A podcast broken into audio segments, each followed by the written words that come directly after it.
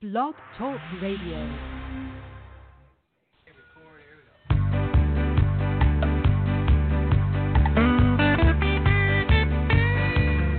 I'm going to a city that's set on a hill. Its ruler and maker is the Lord God above. Oh, I'm going to a city and it's set on a hill. And someday I'll be in heaven and there'll be no sorrow there. Going to a city.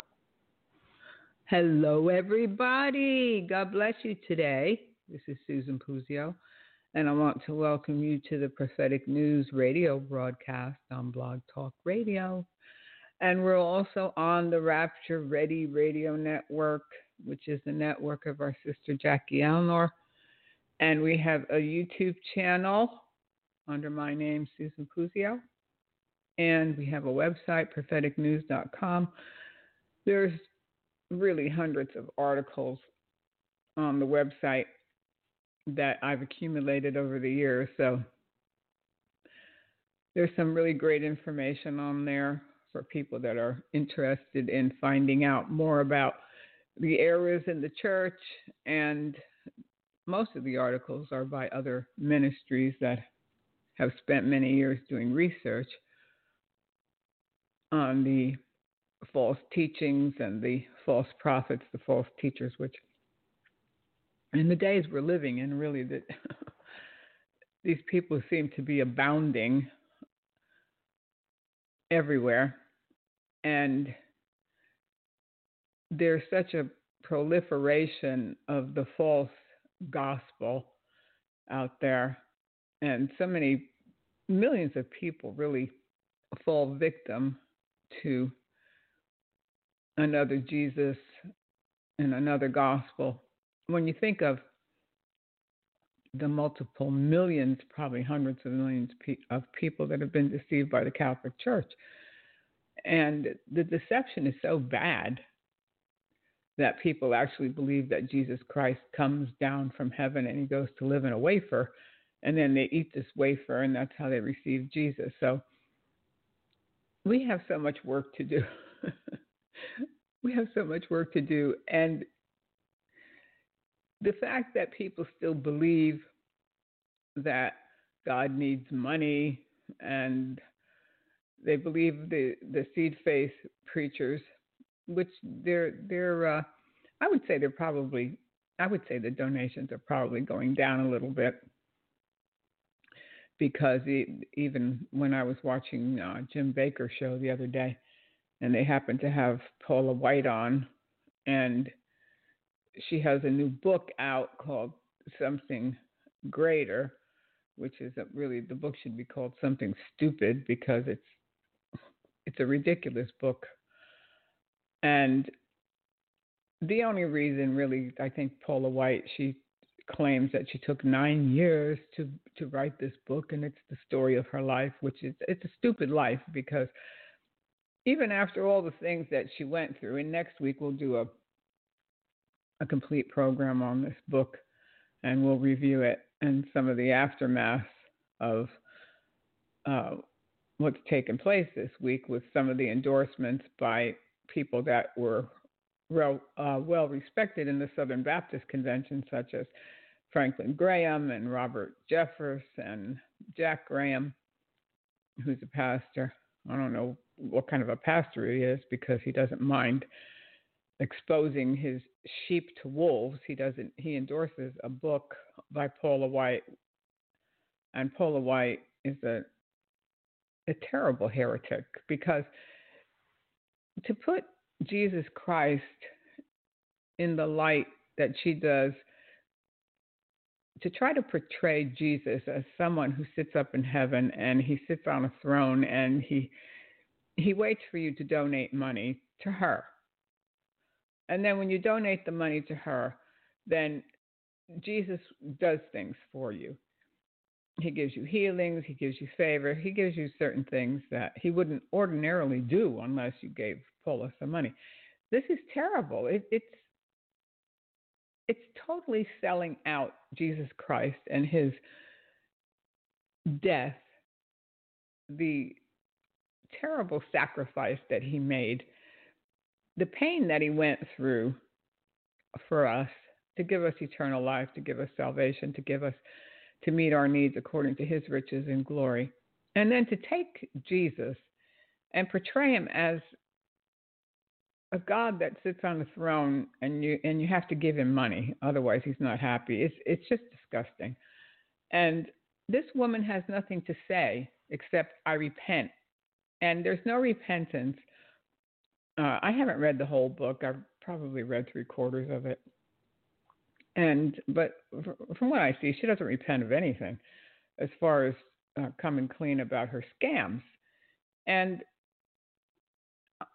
these scams are not working so much anymore because, for instance, Jim Bakker, he says that it's getting harder and harder to raise money. Well, the Bible says whatever is not of faith is sin. So we're supposed to operate our ministries in faith, believing God that if God has called us to a ministry, and He's called everybody to the ministry of reconciliation. That some of these people say, "Well, if you don't give us money, and then we can't preach the gospel." As long as you have a mouth, you can preach the gospel, and that doesn't cost anything for you to open your mouth. So, if everybody in the body of Christ even witnessed to one person a year,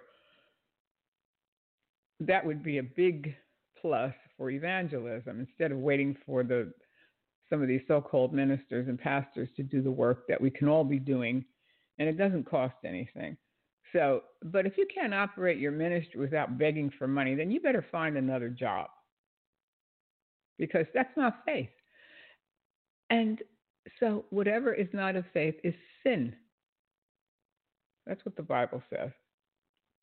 So it's much better for ministers of the gospel to believe God to fund their work.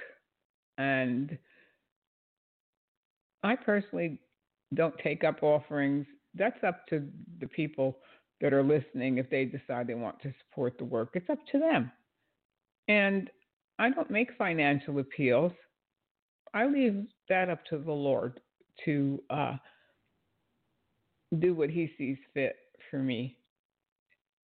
Now, I'm not opposed to people taking up offerings if that's how they want to operate their ministry, as long as they're honest about it and they tell people the money is for me, it's not going to God, and we're going to use it for the ministry. We're going to pay for our church building or we're going to pay the pastor's salary. I'm not opposed to people getting a salary in the ministry. If you're working, you should be paid, and that's the way it is. So but the the uh, gimmicks and the schemes and the things people do to raise funds that's the thing that we have to be opposed to. And, and we all should take a stand and not when anyone does that kind of thing manipulates for money then we have to turn them off and disregard them. I don't care what kind of miracle ministry they have or what a good bible teacher they are.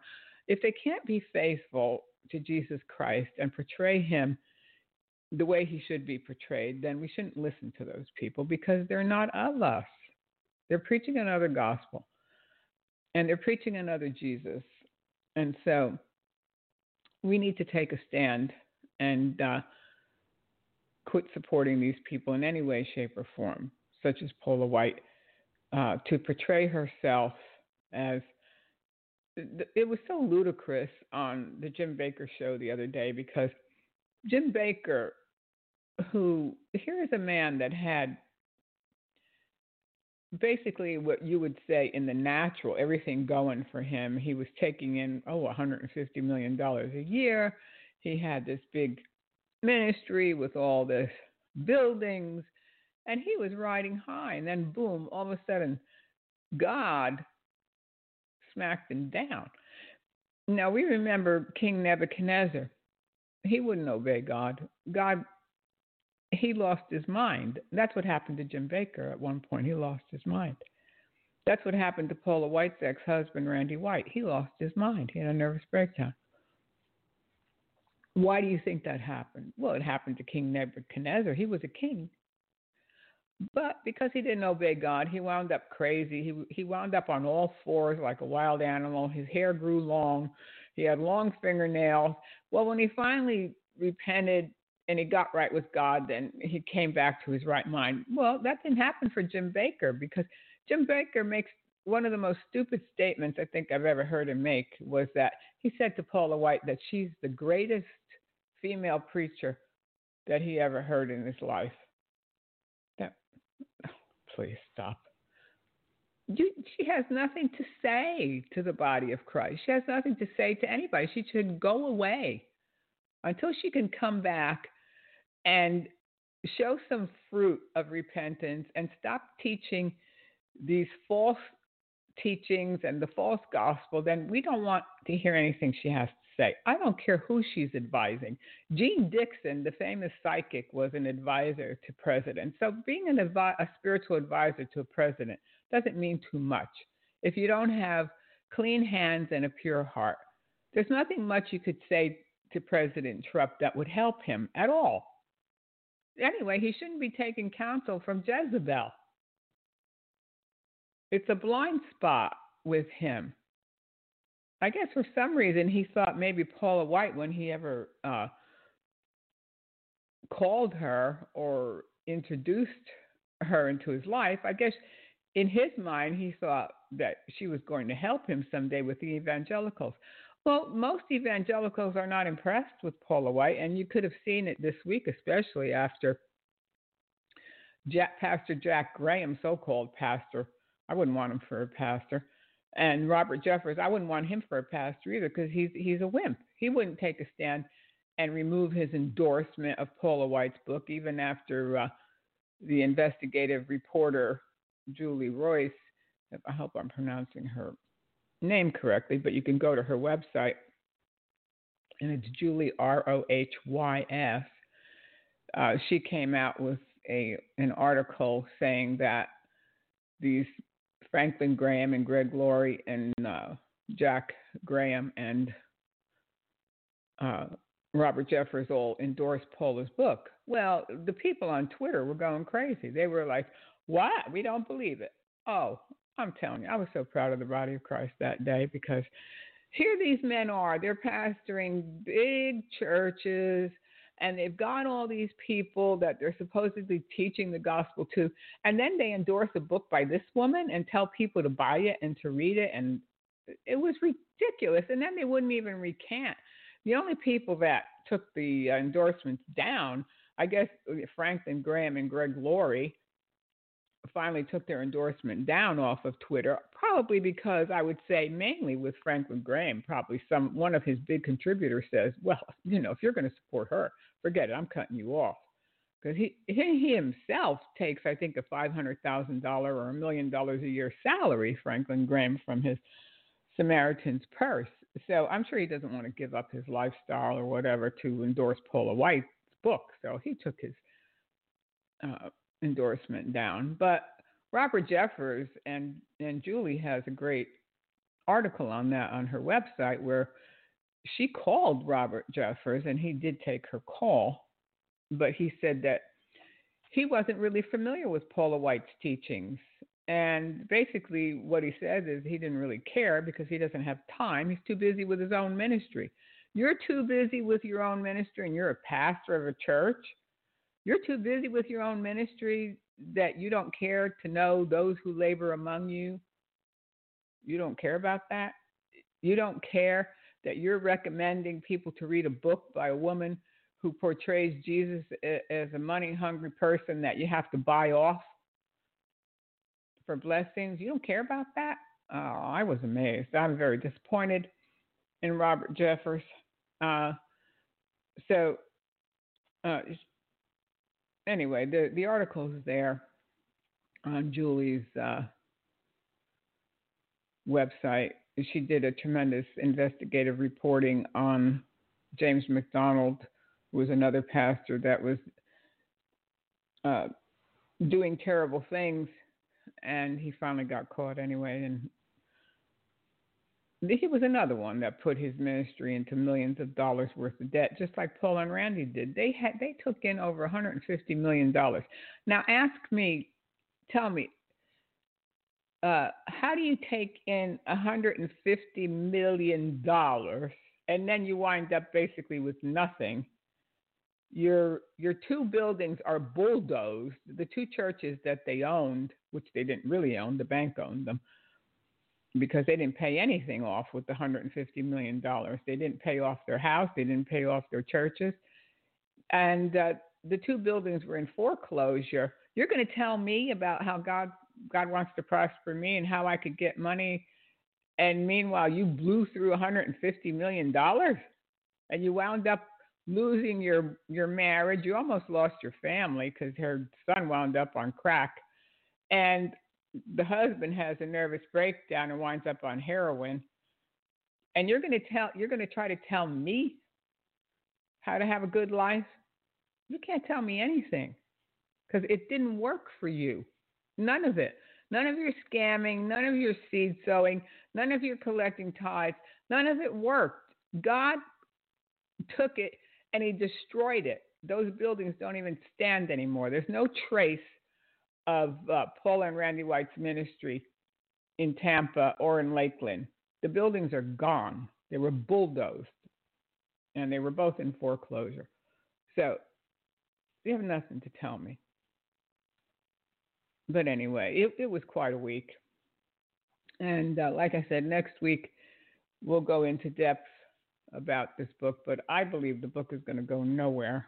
Uh, they've already reduced the price on Amazon, and it just came out, I think, on the 15th or the 16th. I think it came out, and the price is already reduced. It, it, it, you always get a bump the first couple of days when you put out a book, and people are buying it, but nobody wants this dopey book, please. It's like when you when you come out and you say, I repent to the body of Christ, and I'm going to spend my life trying to repay all the money that I've been stealing all these years from people, and I'm a thief, come out and tell the truth. And stop trying to hide who you are just and, and tell everybody about how you're, you're advising the president. You've got the president. You have nothing to tell him. Nothing. What are you going to tell him? You can't straighten up your own life. So, anyway, but you know, getting back to Benny Hinn. Now, I mean, it didn't take Benny long because you know, here's another one. Okay, he comes out and he he does come against the thousand dollar seed. Okay. He says it's wrong to sow a thousand dollars. And first of all, you won't find anywhere in scripture, you will not find it if you go and you look up the word seed, because they always tell you you have to sow a seed. Well, money has no life in it. If you do the research on the word seed, you'll find out that it has nothing to do with money. Nothing. Money is not a seed. We give money to each other to bless each other, whether we get anything back or not. That's up to God if He wants to give you anything. He's only going to give you what you can handle. Because if He gives you too much, you're going to wind up either with a nervous breakdown or a heroin habit or whatever. Because most people can't handle money. It says it says so. Jesus said so. It's hard for a rich man to enter into the kingdom of heaven. Why do you think he said that? Because it's only for our own good. He's going to give you what he knows you can handle. He's not going to give you any more. I don't care how much money you give to somebody. And your motivation should be that you want to be a blessing to somebody. That should be your motivation for giving anyway, to help somebody else, whether you get helped or not. So, anyway, really, Benny Hinn, he doesn't know anything about believing God for his finances, and I'm sure he's already taken a financial hit on uh, on the giving because these people know, just like St. Peter's in Rome was built by selling miracles and selling indulgences and selling time out of purgatory, that's how they built St. Peter's. That's how the Catholic Church basically has built their wealth. Nobody's as rich as them. Nobody. When you think of it, and you think about, look in your town, how many Catholic churches are in your town? In my town, and, and we only have maybe 250, 300,000 people in this county. There must be at least eight Catholic churches and So that's how much real estate they own right here. Just think of how much real estate they own around the world. And all the gold and all the silver and all the priceless artworks and whatever else they have. So nobody's as rich as them. And that's how they built their wealth was they started to sell miracles. They sold time out of purgatory and they still sell masses today. If you if you somebody dies and uh, they're a Catholic, somebody will pay for a mass for them to uh, they pay ten dollars, twenty five dollars, or whatever. Then they pay, and they'll they'll tell you that oh well maybe they went to purgatory, and you could pay to have these masses said to get them out of purgatory. I had that happen with a family member that died years ago. I said I'm just going to call up and call the Catholic Church and tell them that my uncle died and see what they say. So when I call them and tell them, they said, "Well, we can. It costs ten dollars, and we can say a mass for them, and uh, we can try pray for them to get their soul out of purgatory." So, you know, they don't have a clue that Jesus died so that you can have salvation. It doesn't cost anything. You can't help anybody after they're dead. Once they're dead, that's it. There's no second chance. You don't get a second chance. You only there's only a it's appointed unto man once to die and then the judgment. So you only get one chance on this earth. So it's up to you to make up your mind if you're going to repent now or stay in your stay in your sinful state. But people like Benny Hinn and Paula White and the rest of them, they have no faith to uh, run a ministry, and so they have to scam people because it works it works because basically people are selfish and they want they they, only want to do things if they think they can get something back. They put, they play politics with Jesus. That's how politicians are. They're nice to certain people, and uh, and certain people they don't care if they have anything to do with you because you can't help them politically. I've been I've been in rooms like that. I was in a room one time with uh, John Avanzini, who was who's a who at one time he was one of the biggest gospel pimps going, and he was very much in demand on the gospel circuit. And I was in a room with him with a bunch of other people, and it was at a telethon. And I went up to him and said hello, but he didn't really even he didn't hardly even say hello to me. He didn't really want anything to do with me because I wasn't. There was a room full of people that he deemed important, like the owner of the television station and other people. Those are the people he wanted to talk to. He didn't care about talking to me. So it wasn't it, it wasn't too long after that that I realized that it wasn't about love and it wasn't about being nice to people or it was about the politics in the ministry of who you know and who you could do things for. So how much uh, fundraising can you do for these certain ministries, then you're in big demand. But basically, I would say those days are coming to an end. I don't think it's ever going to totally come to an end. No, I don't think that. But I think in some circles, people are starting to wake up to the fact that they don't like this kind of thing.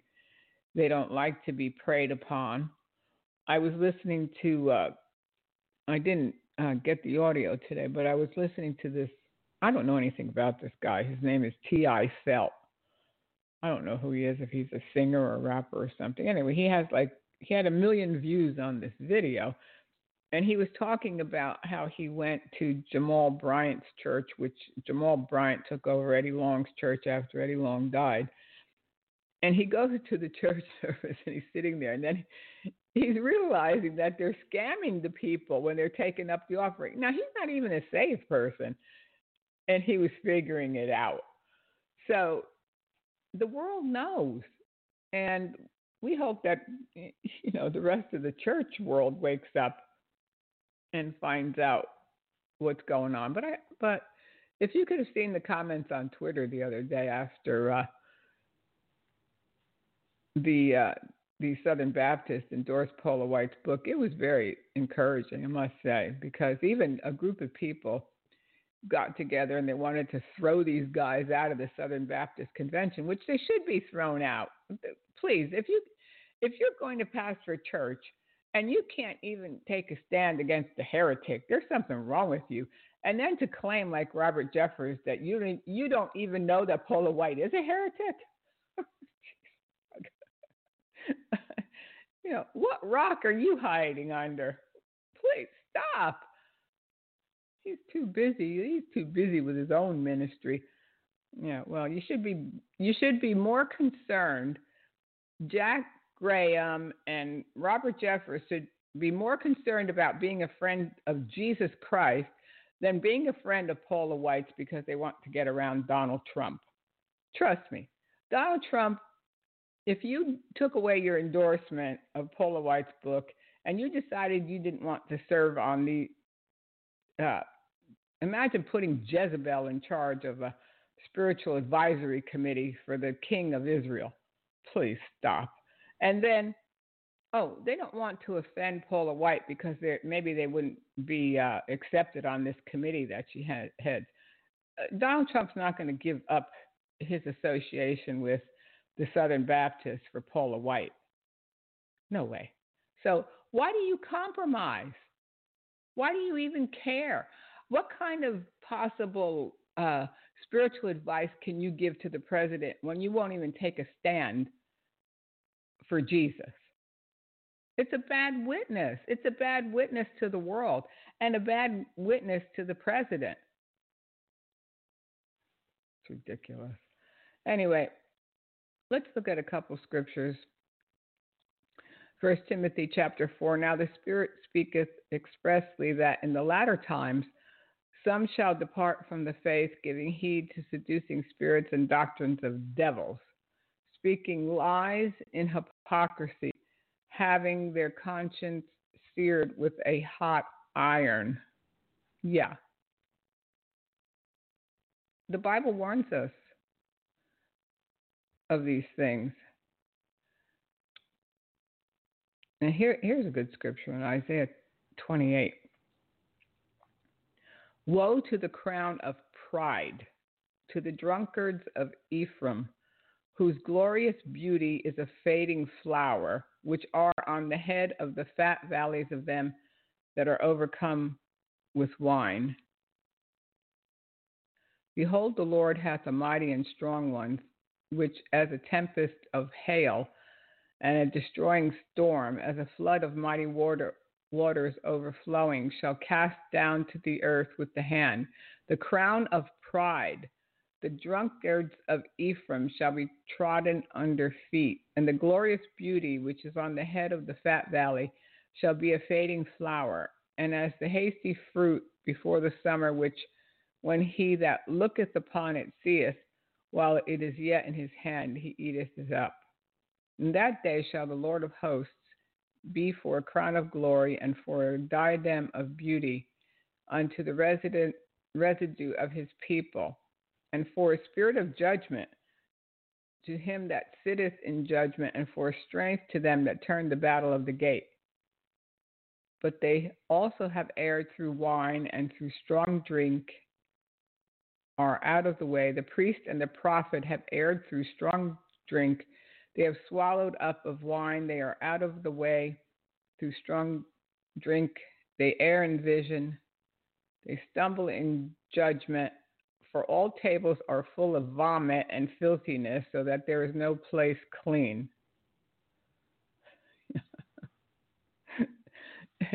I mean, just think of it. That's what it is. It's all about pride. It's like, look at me. And you know what?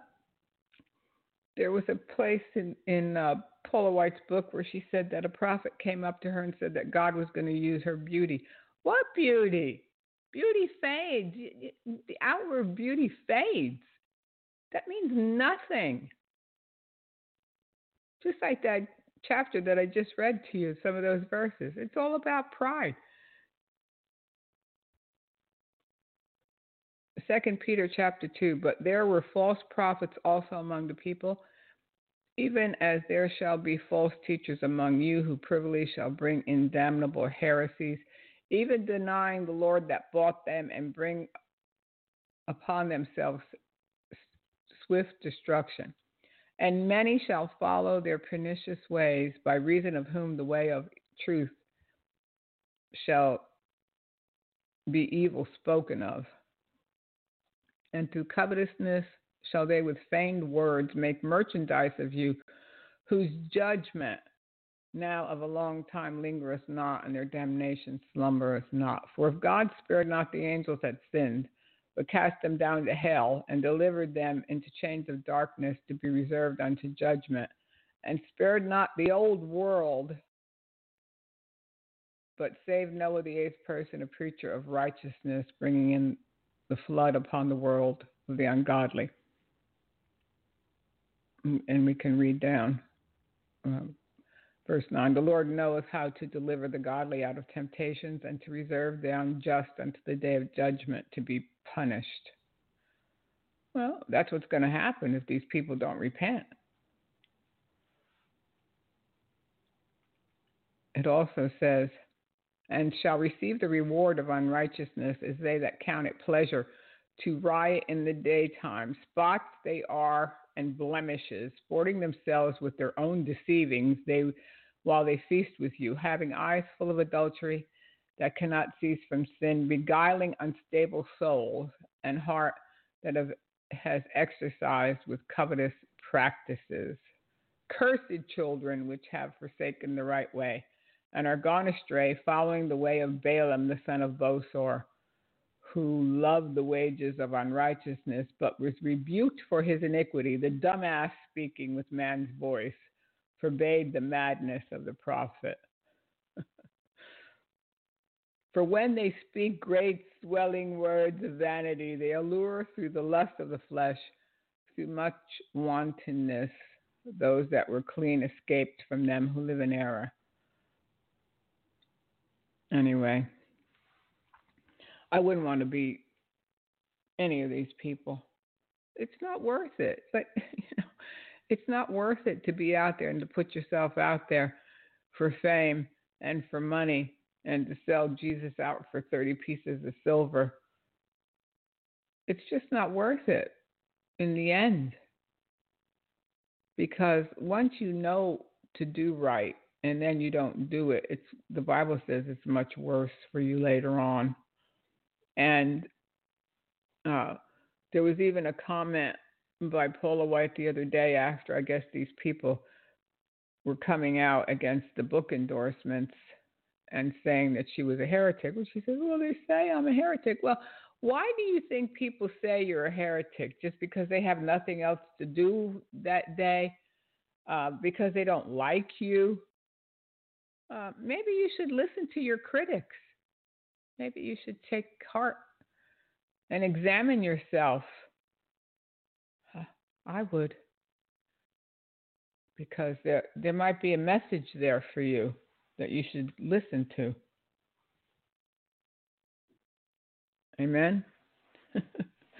but I wanted to play. I have some audio here, and uh, because some of these uh, crazy people like um, David E. Taylor. This is a nutty guy. This is a real cult leader. David E. Taylor. And uh, then uh, George Bloomer and Bernard E. Jordan, they all came out basically and made statements about uh, Benny Hinn. And uh, Benny talking about not taking the thousand dollar seed. Well, they were all up in arms. Of course, they would be because that's the way they fund their ministries. They can't live without the thousand dollar seed or the ten thousand dollar seed or whatever side seed size seed they're going to uh, decide to take. So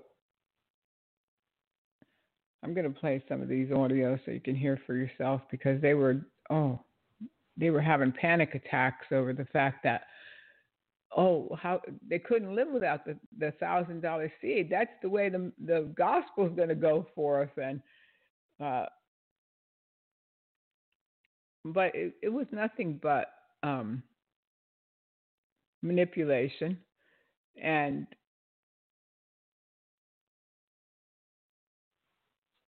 it, it was nothing but manipulation and witchcraft, basically, because even though it's totally true, uh, that statement anyway that Benny Hinn said that uh, you can't take a thousand dollar seed and buy a miracle. Well, that statement was true. Of course, he he didn't last too long because I'm going to play the audio. A few weeks after that, he seemed to be back to his old tricks uh, at a church service in Africa, which uh, he made a statement there, and they they were going to take up the offering at the end of the service. Okay, well after he makes this statement, and I'm going to play the audio for you, then he they cut the thing off, so you can't see what happens when they take the offering up, which I would have loved to have seen. Uh, what happened because he was telling the people that God was going to make sure that they never had any debts. Let's let me play this so you can hear it for yourself. They weren't going to have any lack anymore in their life. Who, who can say that? You can't say that to anybody. This is Benny Hinn a few weeks after he, he supposedly returned. That will have lasting results.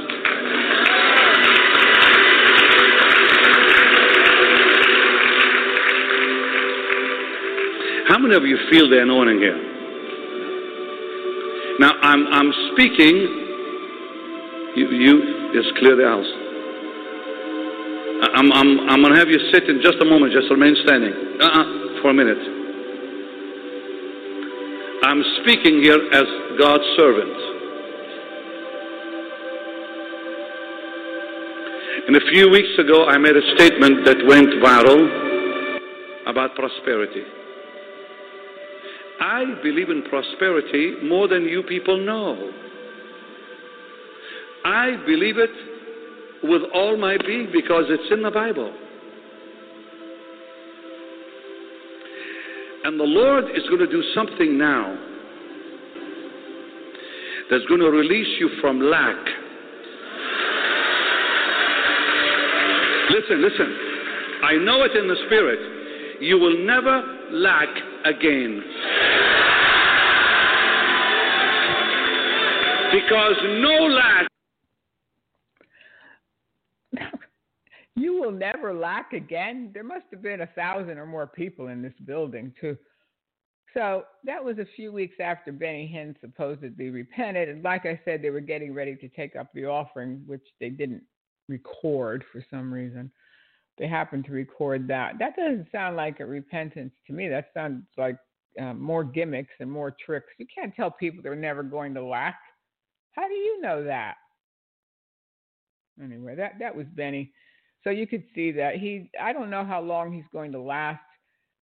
Uh, I saw a video last night on YouTube that, of a program he did recently, and of course, he always has to bring somebody on to talk about sowing a seed and how the Bible tells you that if you sow, you'll reap.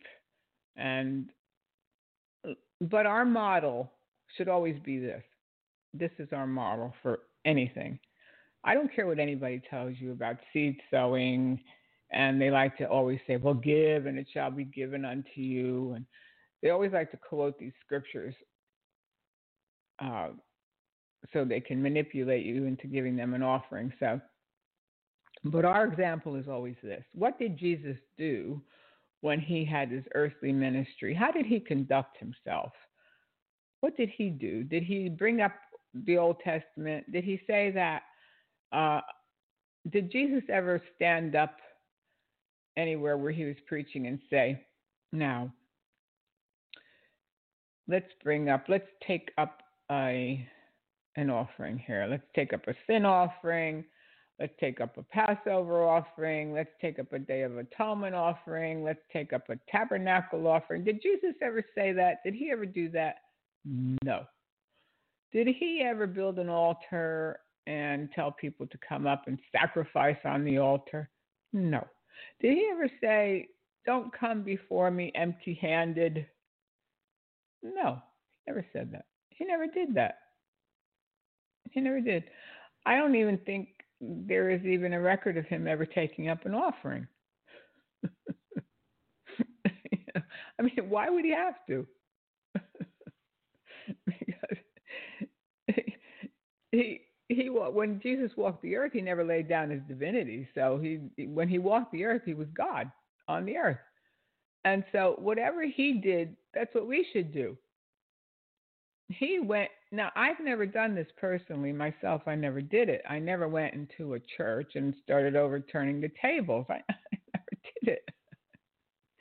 so I I've never been that radical. That was pretty radical, really, for him to do that. But that's our example. That's how he felt about the money changers.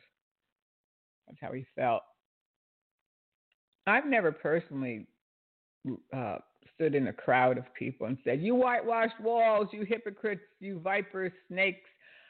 I never did that.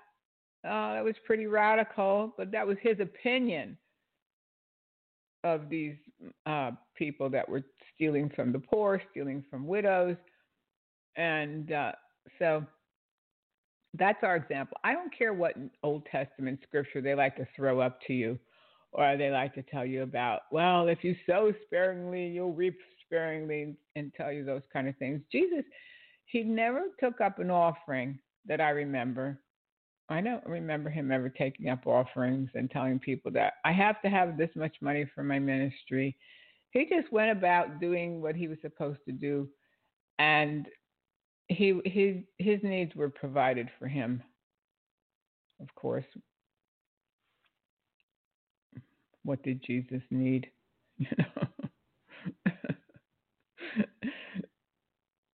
Anyway, so that's basically how we should be conducting ourselves is not to be anxious. He was never anxious for anything. He didn't um, have a panic attack and tell you he was going off the air or he wasn't going to be able to preach anymore if you didn't donate. And he didn't do any of those things. So that's the pattern that anybody in the ministry really should base their ministry on is how did Jesus conduct himself? What did he tell people to do as far as giving was concerned? What did he tell people to do? So he said that the greatest thing was love, was to love your neighbor as yourself. That was the greatest thing. So for us, that should be the greatest thing is God so loved the world that he gave, and that is our motivation because that's how Jesus did it. So, whenever these preachers try to tell you anything else, just tell them. If Jesus didn't do it, I don't want to hear from you. You have nothing to tell me. And and that's it because they don't have anything to tell you. They when I listen to these people and then I hear them quoting Old Testament scriptures and uh, they love to stay in the Old Testament because they things were different in, in, back then. Now, I'm not saying that things in the Old Testament don't apply to us today. Of course they do. But Jesus had a better way, and he was the way, the truth, and the life. So that's how things should be done. But anyway, let's listen to uh, David E. Taylor, he was having he almost was having a breakdown. He was melting down over the fact that Benny Hinn made these statements and he can't live without his thousand dollar seed. Now here's a man that has affairs. He was having an affair with the singer Vicki Yohe. She came out after to confess, but he's a cult leader. He says that he goes Jesus appears to him face to face and talks to him. Well, if Jesus first of all, Jesus is not leaving heaven to come appear to people. He's coming again, but he he's not coming. He doesn't make trips here appearing to certain people. So he says he has these face-to-face encounters, but if it doesn't line up with the Word of God, then it's not so. But anyway, let, let's listen to him. About how he um, had mistreated uh, the finances but my theme to you is that that was a personal repentance. But that was the way it was shared. Let me say this the way it was shared around the body and the, and the viral sensation that's going around is a notion in the body of Christ that people should give, that people, even when he mentioned the thousand dollar seed and said that was wrong, and he had to rebuke uh, someone who I know is a friend, who is a friend of mine, who Dan Willis is a friend of his, and Dan Willis rebuked, gave a thousand dollar seed for his son to be uh, delivered, and his son is in church preaching the gospel now from that thousand dollar seed. And if Dan God because of what a man says after he saw a miracle, that's bad. Very bad. So here's the thing. I started following Pastor Benny Hinn in the early um, 90s, 1991. I was a teenager. I was 17, 18 years old. He had a phenomenal ministry. He still does. But back then, his ministry was uh, was really in the measure, in the season of America. Today, as I was told by an angel in a dream, he is done in America. His, he's finished here. God has need for him overseas. That's really where his uh, seat of authority is right now. It's not in America no more. God has not given him the platform in America anymore. It is finished here. The, the point is, I remember following him, and I'll never forget this. I'll never forget this. And I, what I want to address is how all of this is spinning out of control, and it's an attack. Let me tell you what it is. Everything is an attack on the finances in the body of Christ. I'm telling you. And I'm gonna I'm gonna explain a lot of this in a moment. But let me give you my personal testimony of giving. Now, first of all, I'm I'm I'm laying the foundation with Pastor Benny because a lot of you know how I've honored him, I've loved him, I respect him. I've received impartation from his ministry. A lot of you could see that um, uh, with the healing ministry. But I cannot agree with everything he said. I will not agree with everything he said. Uh, I believe in his personal own conviction where he was wrong. But you don't get up and destroy a movement that God started that laid a foundation in the body of Christ. That was a foundation for you to do crusades in America and raise hundreds of millions of dollars to reach the masses, by the way. And now it's wrong. It's not wrong. And so I want to say this. I'll never forget this. Let me give my personal testimony about the $1,000 seat. I'll never forget. I was 19 years old. Then I'm going to get back to my, my journey with Pastor Benny. I'll never forget when I was 19 years old and I wanted to be, I read the scripture in the Bible where Jesus said, These are the words of our master, not our mentor. These are the words of the master Jesus Give, and it shall be given to you. And of course, you've heard that statement where they've said, You know, uh, you shouldn't give looking for nothing back. Jesus didn't teach that. He says, Give, and it shall be given to you good measure, pressed down, shake it together, running over what I cause men to give into your bosom. That's in red. You cannot fight that. That is from the master, not a mentor. And so I'll never forget when I read that, I started to have a heart to give. And of course, you know, Jesus said to Paul by visitation, it is more blessed to give than to receive. And for uh, this kind of attack against what they call in a degrading way the prosperity gospel. I, I don't I don't like that term because I want to address that too. I understand gospel means good news, the good news of prosperity, but I don't like the way they use it in a degrading way because the men of God like. Yeah, he's upset that Benny was telling people not to give thousand dollars seed, and he says that that's it, that that's in the Bible, the thousand dollar seed. Well, Jesus never took up any thousand dollar seeds. He was never collecting seeds, money seeds when he was walking the earth. He just walked about doing good and he walked about preaching the gospel and he did what he was supposed to do when he was here. Uh, he walked by faith because of course, you know, he's God.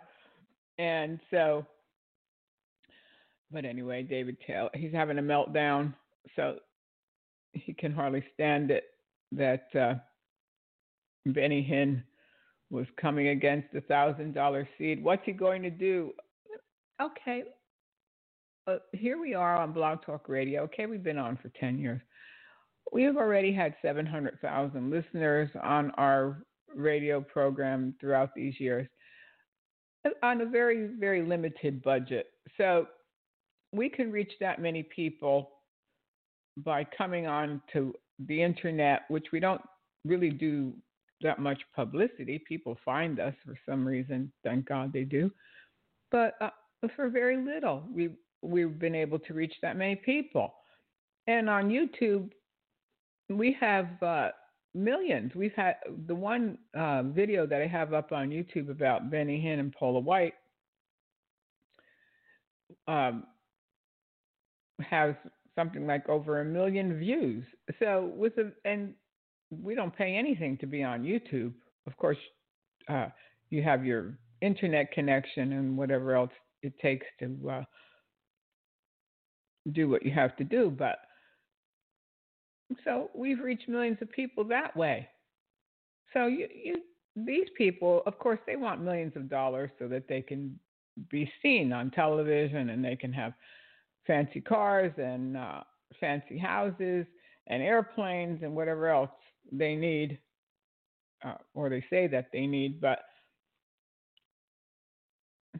you, you know, basically, you don't need all this money. If some of these people that owned uh, television stations, they could sell the airtime for very little, but they don't do it because they have they want to charge a lot of money so that they can make more money. But I know a little bit about airtime. At one time, we were thinking about this was back in the 1980s. There was a television license that was for sale, and there was a television tower that was for sale, and they only wanted $25,000 for it. And uh, so we were going to sell the airtime for $50 an hour. And even though we were going to sell the airtime for $50 an hour, we still would have come out with 200 over $200,000 a year at $50 an hour. So that was plenty of money to run the network if we were going to have a network.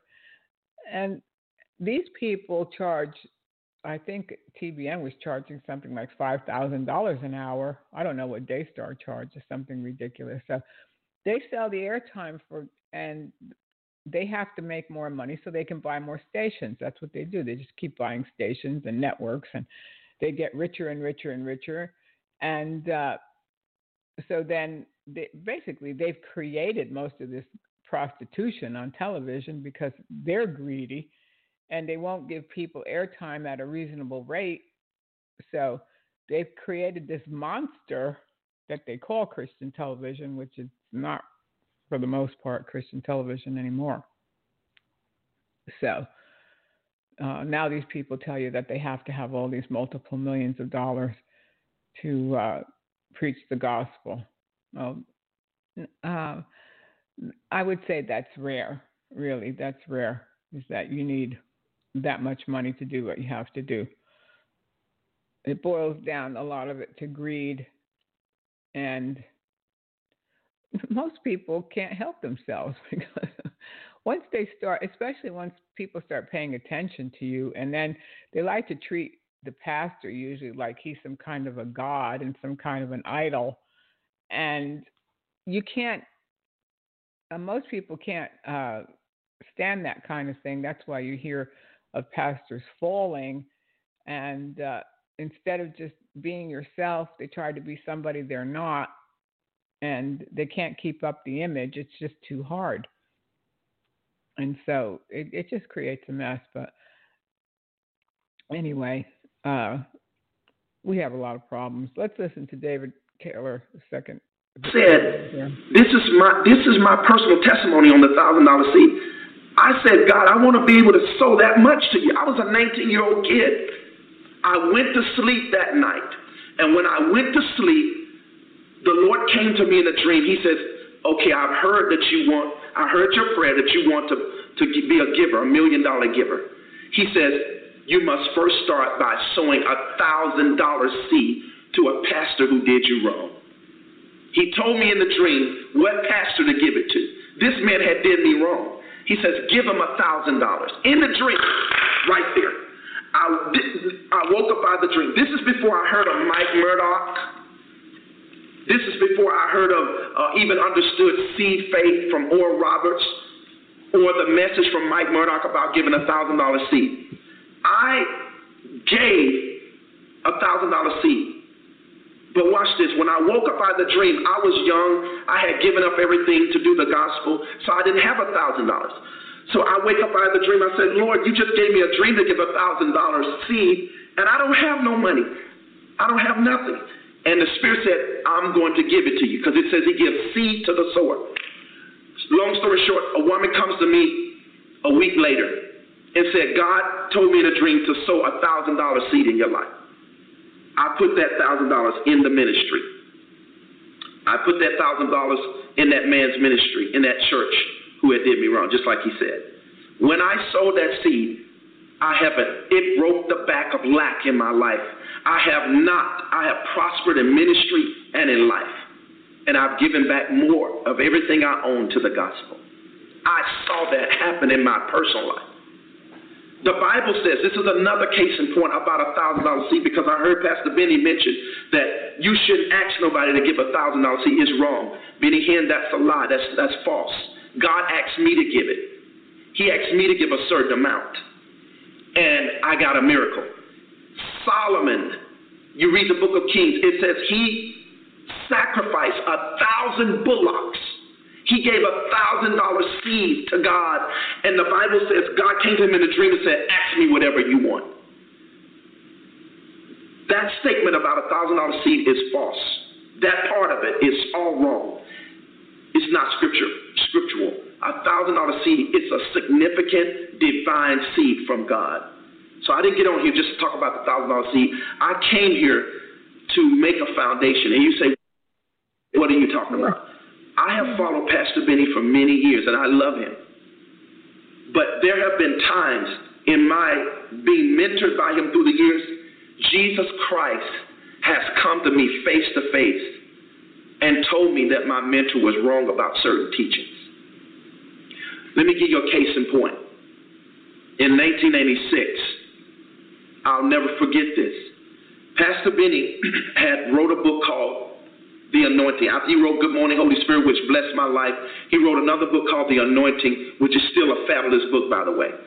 Basically, he also talked about in that book, The Anointing, the, the leper's anointing, the priestly anointing, and the kingly anointing. Well, well, in his book, he said the kingly anointing is the most powerful anointing of them all. It's the most powerful anointing of them all. He said, these words in this book. So I went around preaching this. I went around preaching that the kingdom anointing was the most powerful anointing of them all. That's what I did. Because my mentor taught it, I thought it was right. And this is why I want to come up with the subject the master above the mentor. Are you going to listen to the master or the mentor? There are seasons when your mentor will be wrong. You got to listen to the master. Listen to me. I went around preaching that, that the kingdom anointing was the most highest anointing of them all because he says that in his book. That night when I go to sleep, Jesus takes my spirit out of my body and I am in the third heavens immediately. I go to sleep and my spirit comes out of my body and I'm traveling and immediately I'm in heaven with Jesus. He has on the most beautiful white robe face to face. The most beautiful white robe is on. He's shining, his face is shining. And he said, I brought you here to tell you that what you've been teaching is wrong. He says, You are teaching this because you heard your mentor say these words.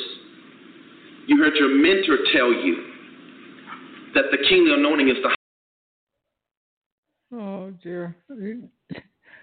Now, first of all, he tells you that he gets pulled out of his body and he goes to the third heaven and he sees Jesus face to face. And Jesus tells him something that contradicts scripture. Yeah, Jesus is going to tell him that it contra- that contradicts scripture. I don't think so. Then he tells you that uh, was it Solomon gave a thousand bullocks sacrificed? we don't sacrifice animals anymore. So that was Old Testament where they had to uh, sacrifice on an altar. We don't do that. Jesus was the sacrifice for our sins, and uh, we don't do that anymore. So he's there's something wrong with this guy. He's got these delusions of grand grandeur uh, because he's uh, he says that he has these face-to-face encounters with Jesus. Well, if it doesn't line up with Scripture, then it doesn't happen. I don't know what Jesus is visiting you, but it's not the Jesus that we know. Here's another audio from David E. Taylor. This is what the Lord said to me. He said, Satan's plan is to attack the finances because if he attacks the finances, he can slow down the kingdom progression. Satan is trying to stop the kingdom of God through the finances. Let me tell you something. The government in America, certain ones, not everyone, thank God for Donald Trump in that area. I'm not saying he's right about everything, but one thing he has done is stood up for the church. But there are a lot of people in Congress that want to tax the $7 billion the church get annually. Every, the reports they get is that $7 billion come in from the whole church worldwide. I'm talking about the Protestant church.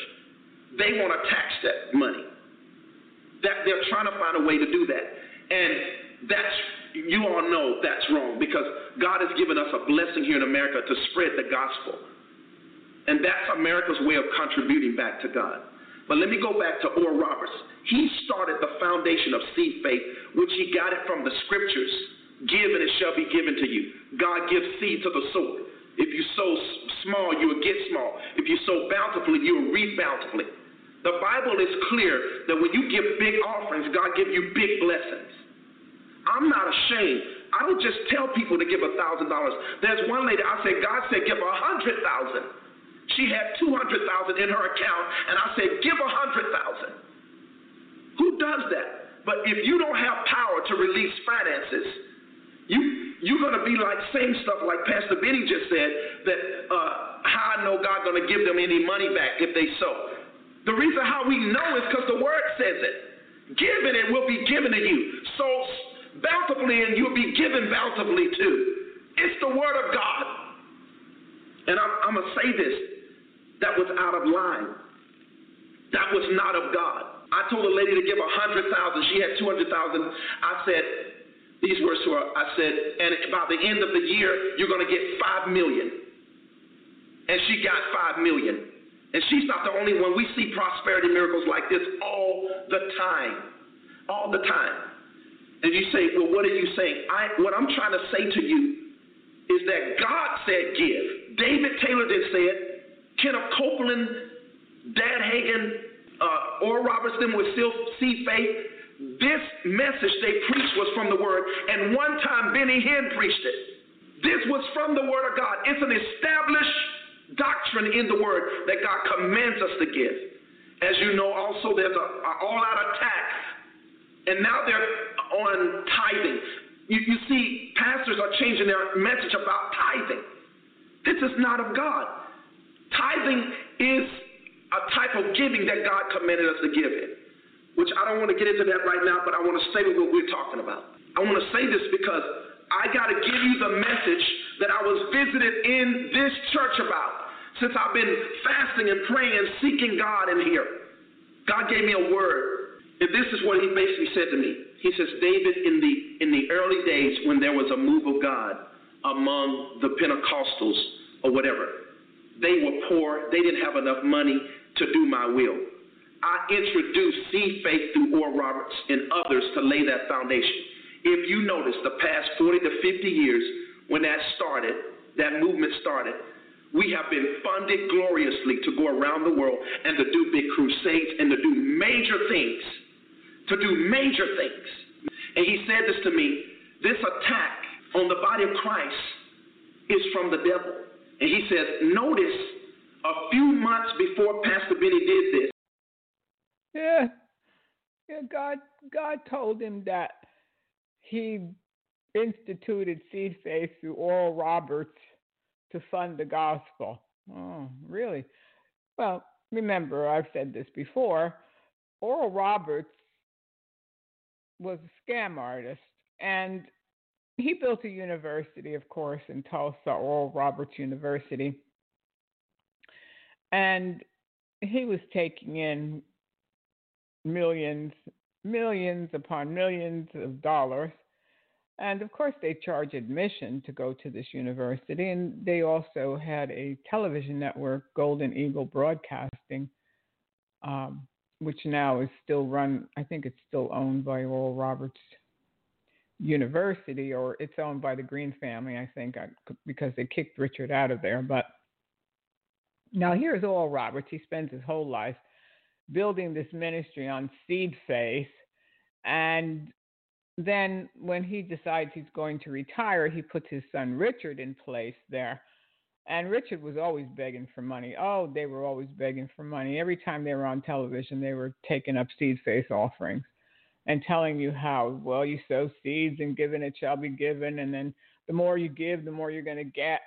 And what happened to Richard? Now, what happened to Richard? Richard wound up putting the university $50 million in debt. $50 million it was in debt. And they couldn't pay their bills. They couldn't pay their bills. And uh, there was all kinds of scandals going on over there. And so they had this they had to basically sell the university and so the Green family, they own Hobby Lobby. And anyway, the Green family took it over. They bought it and they paid off the debt. And supposedly they're billionaires. And what happened to Richard Lindsay? There was a compound there on Oral Roberts campus which they had houses. I I think they had nine houses or something there, and and uh, the Roberts family lived there, and and uh, I don't know who else lived there, but anyway, they kicked Richard out. They here's the the son of the namesake of the university, the founder of the place. They kicked him out. They they told him he had to get off the property. So uh, they wound up losing everything everything he built on sinking sand, and that's what it was because we built it on the lie of seed faith he didn't it didn't work for him it didn't work for him they wound up losing their university richard is totally humiliated and kicked off the property. And he can't even go back there. And so and uh, now the green family has it. They don't do much better either because they've got this golden eagle broadcasting geb network. And they they they take they pimp people all day long on there. So it, it's not much better than when Oral and Richard were running the place, but teaching the, the uh, students there at ORU this ridiculous doctrine instead of teaching them to love people and to do things out of a heart of love, they teach these young people how to do things out of selfishness. So anyway, it didn't work for them. So I don't I don't care what David E. Taylor says. Jesus never appeared to him and told him that he gave Oral Roberts this teaching because if this teaching worked, then they would have uh, been so rich they wouldn't have known what to do with all their money. They wouldn't have been fifty million dollars in debt, which most of these ministries uh, wind up in debt.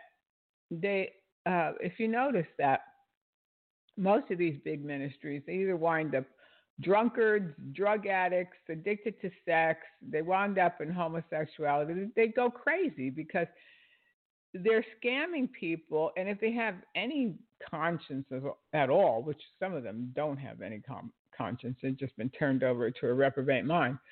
It bothers them. It must bother them a little bit. So then they have to turn to drink. They have to turn to drugs. They have to turn to mi- women, men, whatever. And uh, so it's it's not a happy ending. It's not a happy ending. It's not. It's never going to be a happy ending for anybody if you don't conduct yourself with integrity and you don't conduct yourself with honesty, it just won't um, be a happy ending. So, let me. anyway, it doesn't end well.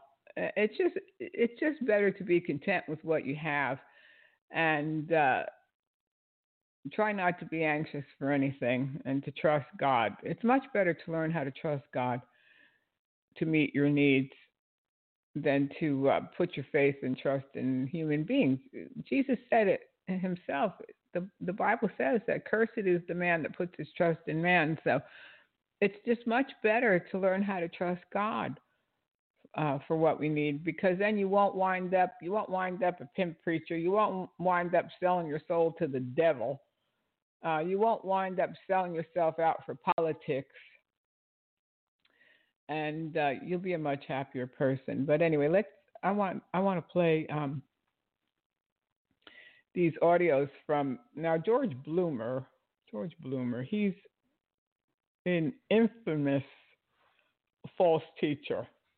Terrible, terrible person. He was at one point uh, wiping his sweaty head with handkerchiefs, and then he was telling people to come up and sow a seed and they could have one of these handkerchiefs with his sweat on it, and it was supposed to be anointed. I was like, yeah, please stop. But anyway, he's a crazy person, and he's on this uh, program on the internet, and they're talking about Benny Hinn. Oh, they're all upset. And remember, we played, we talked about this pastor Dan Willis that uh, supposedly he sows a thousand dollar seed and his son gets delivered from drugs. And so here here's what uh, uh, George Bloomer has to say about that. And the blessings of God are not for sale, and miracles are not for sale. Things of that nature. Um, And the blessings of God are not for sale, and miracles are not for sale, and prosperity is not for sale. I'm not saying that the pros-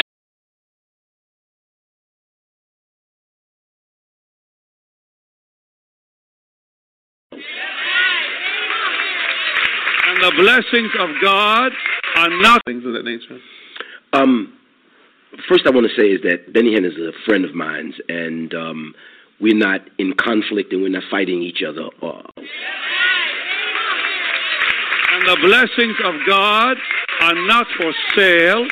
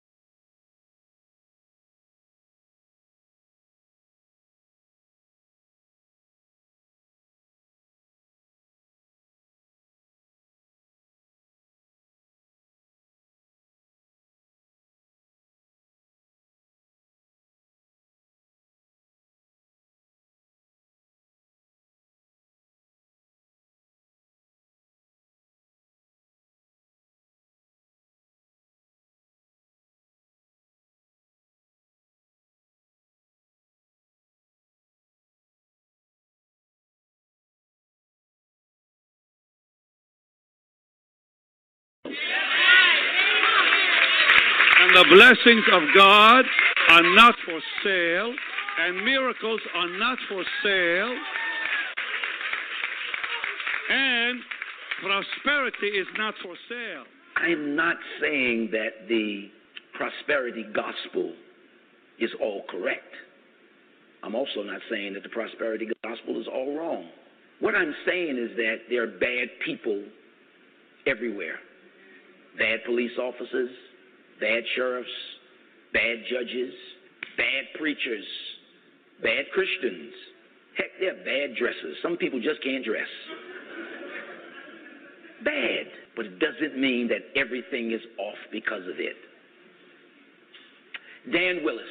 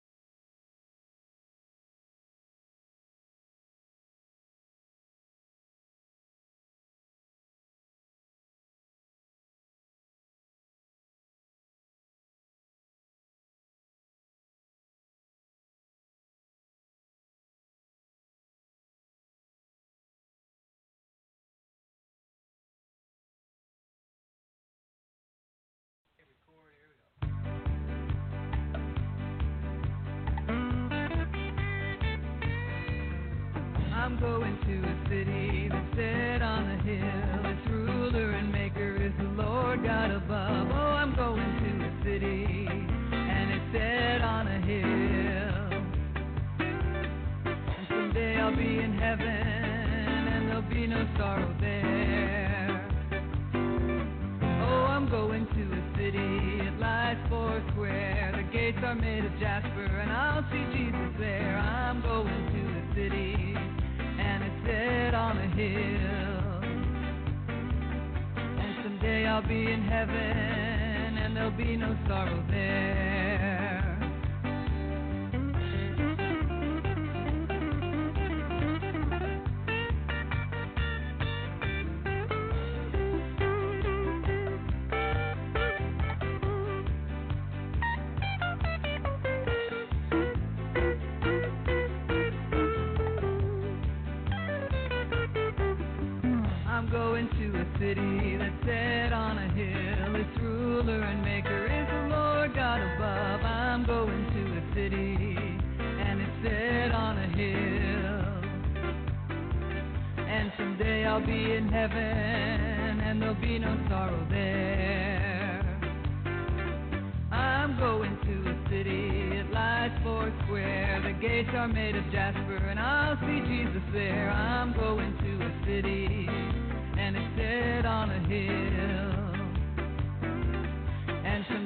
Be in heaven, and there'll be no sorrow there. And someday I'll be in heaven, and there'll be no sorrow there.